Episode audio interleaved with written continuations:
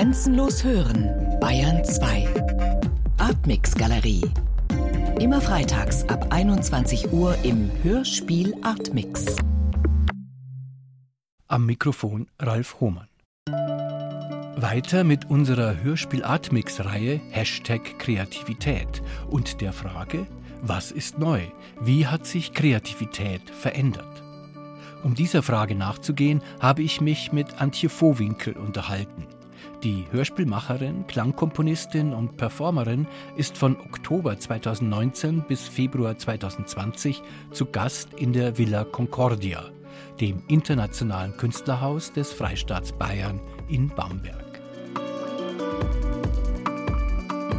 Für die Villa Concordia ist eine Eigenbewerbung nicht möglich, sondern ein Kuratorium wählt die jeweiligen Gastkünstlerinnen und Künstler aus, die mit Unterstützung eines Stipendiums dann einige Monate in Bamberg arbeiten können. In der Regel bewohnen die barocke Villa sechs deutsche und sechs ausländische Stipendiaten der Sparten Literatur, bildende Kunst und Komposition. 2019 kommen die ausländischen Gäste aus Großbritannien. Die Villa Concordia dient also auch der internationalen Vernetzung. Antje Vohwinkel kommt von Berlin für einige Monate nach Bamberg. Schwerpunkte ihrer Arbeit sind zurzeit Kompositionen mit Dialektmelodien und automatisches Sprechen. Daneben entstanden Installationen und Videokompositionen. Für ihre Radiostücke erhielt sie unter anderem den Prix Europa, den Karl Tschucker Förderpreis sowie Auszeichnungen in Spanien, Mexiko, Frankreich und Österreich. 2008 war sie Stipendiatin der Villa Aurora in Los Angeles. 2011 führte sie einen Aufenthalt an die Cité des Arts in Paris.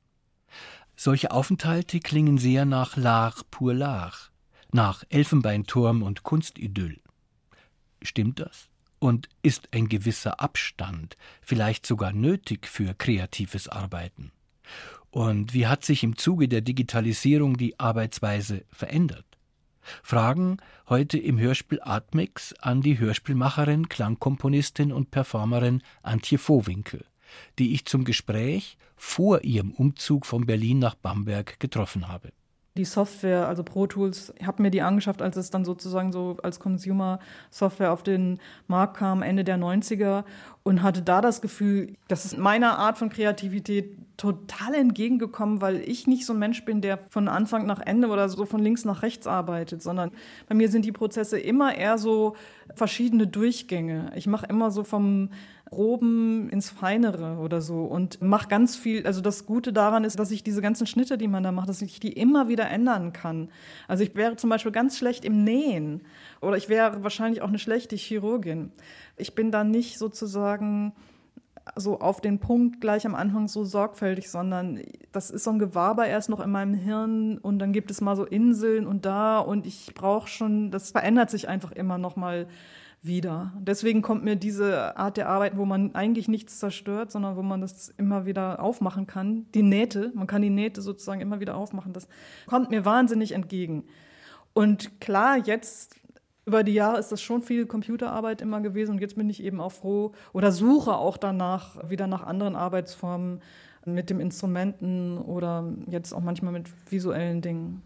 In der Villa Concordia ist es da möglich, Tag und Nacht zu arbeiten, also sich sozusagen die, die Zeit selber zu takten, einzukerben, oder gibt es da ganz klare Regeln von 9 bis 17 Uhr? Die Frage zielt natürlich darauf, wie wichtig ist bei kreativen Arbeitsweisen diese Selbstbestimmung über die jeweiligen Zeiten? Die ist insofern wichtig. Ich konzentriere mich gerne auf eine Sache und fange am liebsten immer erst an, wenn ich leere Zeit vor mir habe und ich weiß, da ist jetzt nichts. Dann so ich kann das nicht so gut, ah, da ist mal eine Stunde und da sind Zeit. Das geht nicht. Ich brauche immer so einen Anlauf oder so dieses Gefühl von ganz viel Zeit.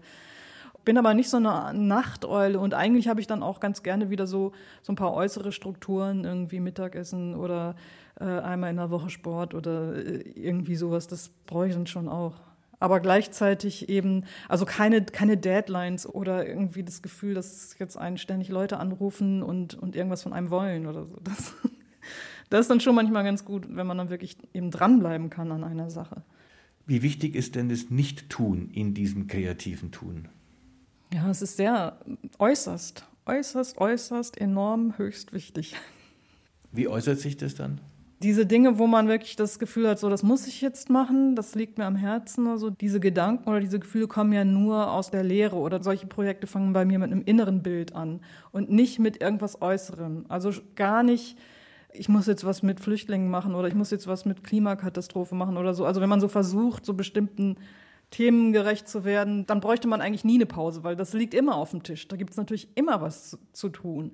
Aber was kommt, wenn das alles weiter weg ist, wenn man wirklich ganz bei sich ist, dann, dann sind plötzlich andere Dinge wichtig. Also bei mir war das zum Beispiel mit diesen Dialektmelodien. Also das ist nicht so ein gesellschaftlich jetzt nicht so ein Anliegen, aber da hatte ich das Gefühl, okay, ich finde, dass dieser Reichtum, der in Dialektmelodien steckt, ich finde den wahnsinnig wichtig. Oder ich glaube, dass da unglaublich was verloren geht in der nächsten Zeit. Und da hatte ich das Gefühl, mit dem Gedanken bin ich doch ein bisschen allein. Das ist jetzt nicht so auf der, auf der Agenda von irgendwelchen Kuratoren oder sonst wie. Das klingt so ein bisschen, ja, ein bisschen verspielt oder ich weiß nicht was. Ich denke aber, also es ist was, was mir am Herzen liegt, also wo ich, wo ich was zu sagen möchte. Ja, dafür braucht man, glaube ich, eben die Lehre, den Abstand. Was kommt, wenn man wenn man es einfach kommen lässt? Äh, Dialektmelodien der Unterschied zwischen Dialektmelodie und Dialekt ist was jetzt, dass es nur um die Melodie gibt, also wie man zum Beispiel sagt, dass die Texaner und die Bayern immer gern singen, wenn sie sprechen. Genau, das ist dieser Singsang. Den gibt es natürlich auch in einigen äh, Dialekten mehr und in anderen weniger. In Deutschland ist es das Rheinländische sehr sing-songy, sozusagen sehr melodisch. Das Berlinerische eben gar nicht so sehr. In Amerika ist es dieser Südstaatendialekt. Ich habe da auch Dialektforscher nachgefragt, zum Teil. Ja, wo finde ich denn jetzt die, die melodiösesten Dialekte? Die haben diese Frage überhaupt nicht verstanden, weil die, die linguistischen Dialektforscher, so, die beschäftigen sich alle nur sozusagen mit, den, mit diesen lexikalischen Unterschieden, fast nur. Und zum Teil konnten die es selbst gar nicht sagen, ja, was ist denn jetzt melodiös? Weil die Sprachmelodien eben meistens keine Bedeutung haben. Also gut, es gibt diese Melodie bei der Frage und so, aber die haben keine Bedeutung und das finde ich ja gerade so faszinierend. Das ist ja sowas, das ist wie so eine Orchideenlandschaft eigentlich, die so im Klang erblüht, aber die erfüllt keinen bestimmten Zweck, also keinen semantischen Zweck. Welche Rolle spielt denn das Nicht-Tun bei der Kreativität? Weil Kreativität, das hat ja immer so einen leicht aktiven Unterton. Ich weiß nicht, also ich habe immer das Gefühl, die besten Ideen kommen wirklich aus dem Nichts, aus so einer Phase der Langeweile. Ich schöpfe aus der Langeweile. Nicht nur, also klar, man muss sich auch inspirieren. Natürlich brauche ich auch ständig dieses hier in Berlin, dieses Umfeld, diesen ganzen Input und immer wieder Anregungen. Aber gerade deswegen, also wenn man da von einer Anregung zur nächsten geht, dann ist man zugemüllt letzten Endes, so gut die einzelnen Sachen auch sein mögen. Aber ich brauche dann da auch immer ganz viel Abstand wieder dazu. Die Villa Concordia in Bamberg ist ja eine Möglichkeit, so einen Abstand zu gewinnen. Auf der anderen Seite ist es, glaube ich, auch ein doch erheblicher Sprung von einer Stadt wie Berlin, in der im Prinzip jeden Abend eine Veranstaltung wäre, die man besuchen kann zum Thema Hörspiel, Klangkunst und so weiter, dann nach Bamberg zu kommen. Ist diese Ruhe dann so ein bewusster Akt? Ja, ich habe erst noch eine Weile überlegt, werde ich das aushalten? Soll ich vielleicht hin und her pendeln? Soll ich mich darauf einstellen? Jetzt habe ich mich aber dazu entschlossen, meine Wohnung unterzuvermieten. Bin froh, mich jetzt auch ganz darauf einzulassen und eben genauso diesen Abstand auch zu haben. Haben Sie schon Pläne, was Sie in diesen fünf Monaten machen werden?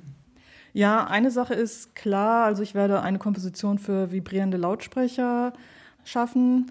Und da gibt es verschiedene Varianten. Eine Solo-Version, eine für für ein Quartett, das dann nochmal mit, mit so einem Quartett, das wird dann im öffentlichen Raum sein und eine größere Komposition für ein ganzes Ensemble. Also das ist der eine Blog, mit dem ich mich beschäftige. Und das andere ist dann schon, dass ich nochmal ein Stück äh, automatischem Sprechen auch machen möchte. Das ist ja ein Teil meiner Arbeit, der sich immer so weiter kontinuierlich fortsetzt. Und da ist, glaube ich, die Villa Concordia auch ein toller Ort, wo ich da ausprobieren kann, weil ich auch schnell in der Natur bin. Und dann kann ich entweder selbst immer wieder sprechen oder andere Leute dazu einladen, da zu kommen, weil dann bin ich zeitlich flexibel und muss anderen Leuten nicht einen Termin sagen, sondern kann sagen, hier, in den nächsten fünf Monaten bin ich da, wenn ihr Lust habt, dann kommt doch. Das ist sehr praktisch. Nochmal zurück zu den Lautsprechern, vibrierende Lautsprecher. Wie kann ich mir das vorstellen, dass die Lautsprecher nicht Töne von sich geben, sondern nur vor sich hin wackeln? Genau, die werden angesteuert mit einer ganz niedrigen Frequenz, so zwischen 5 und 20 Hertz ungefähr. Und die, diese Frequenz hört man nicht, aber die Lautsprecher vibrieren eben trotzdem. Die Komposition wird auch Hubraum heißen, also die haben sozusagen diesen Hubraum, in dem die Membran schwingt und in dieser vibrierenden Membran spiele ich dann mit bestimmten Schlägeln und Materialien. Das habe ich in anderen Performances auch schon benutzt, also das Prinzip ist jetzt nicht neu, aber ich wollte jetzt eben ein Stück schaffen, wo ich mich ganz darauf konzentriere und das einfach noch stärker variiere. Was wird dann in fünf Monaten sein, wenn die Residency in der Villa Concordia zu Ende geht? Ja, dann habe ich hoffentlich diese Komposition für die vibrierenden Lautsprecher komponiert. Habe mich eben auch damit beschäftigt, wie ich das überhaupt notieren kann. Das steht jetzt auch noch an. Also es wird so grafische Notationen geben. Ich hoffe, dass ich in Bamberg dann, da bin ich ja auch schnell in der Natur und dass ich dann vielleicht wirklich jeden Tag irgendwo zum bestimmten Ort gehen kann und dann selber da das automatische Sprechen ausprobieren kann, dann andere Leute dazu einladen kann und ich möchte mit der Mikrofonierung auch noch weitergehen. Also jetzt ist es so, dass man ja hauptsächlich die Stimmen hört über das Headset-Mikrofon. Die Leute tragen ja ein Headset-Mikrofon, wenn sie darum gehen. Und ich möchte gerne eine, eine größere räumliche Staffelung haben. Ich möchte auch Mikrofone in größeren Abstand noch aufstellen, so dass es auch noch ein bisschen mehr diese Außenperspektive gibt. Und das ist hier in Berlin, also von hier loszufahren, irgendwo in den Wald und diese Sachen mitzunehmen und dann ist es vielleicht doch nicht die richtige Stelle und dann wieder zurück und dann regnet es und so weiter. Das ist alles unglaublich aufwendig und kompliziert und das erhoffe ich mir, dass das in Bamberg alles viel einfacher wird, weil Wege kürzer sind und ich viel schneller da irgendwo am, am Vorort bin. Jetzt habe ich noch eine Frage zu dem automatischen Sprechen. Wo ist denn jetzt der Unterschied zur Reportage, zum Beispiel zu einer Fußballreportage, die ja auch fast automatisch gesprochen werden muss in der Geschwindigkeit? Es geht nicht ums Erklären. Alles Erklären und Diskursive soll eigentlich rausfallen. Es geht ums Erleben. Ich versuche eigentlich einen Kurzschluss herzustellen zwischen Beobachtung und Sprechen und Bewegung.